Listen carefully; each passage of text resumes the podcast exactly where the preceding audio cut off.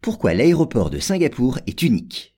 Alors, dans les classements internationaux, l'aéroport de Changi à Singapour se trouve pour la seconde année consécutive en tête des aéroports les plus agréables du monde. Véritablement unique en son genre, le nouveau complexe inauguré en 2019 ne viendra pas démentir cette flatteuse réputation. Alors l'espace de l'aéroport est d'abord enserré dans un immense dôme de verre. Grâce à cette structure translucide, les lieux sont inondés de lumière et les températures restent toujours agréables. Et jaillissant au centre de la surface, une immense cascade.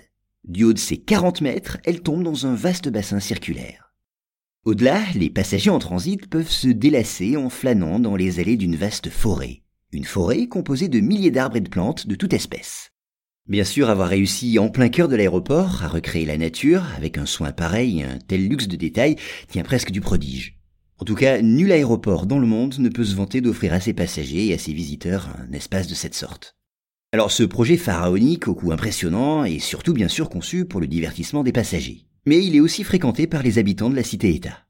Un mot encore sur la structure. Des cheminements surélevés permettent en effet aux visiteurs de circuler tout autour du dôme, leur donnant des vues plongeantes sur le bassin. Enfin, labyrinthes et toboggans géants ont été installés pour les enfants, et d'autres attractions familiales sont prévues dans les mois à venir.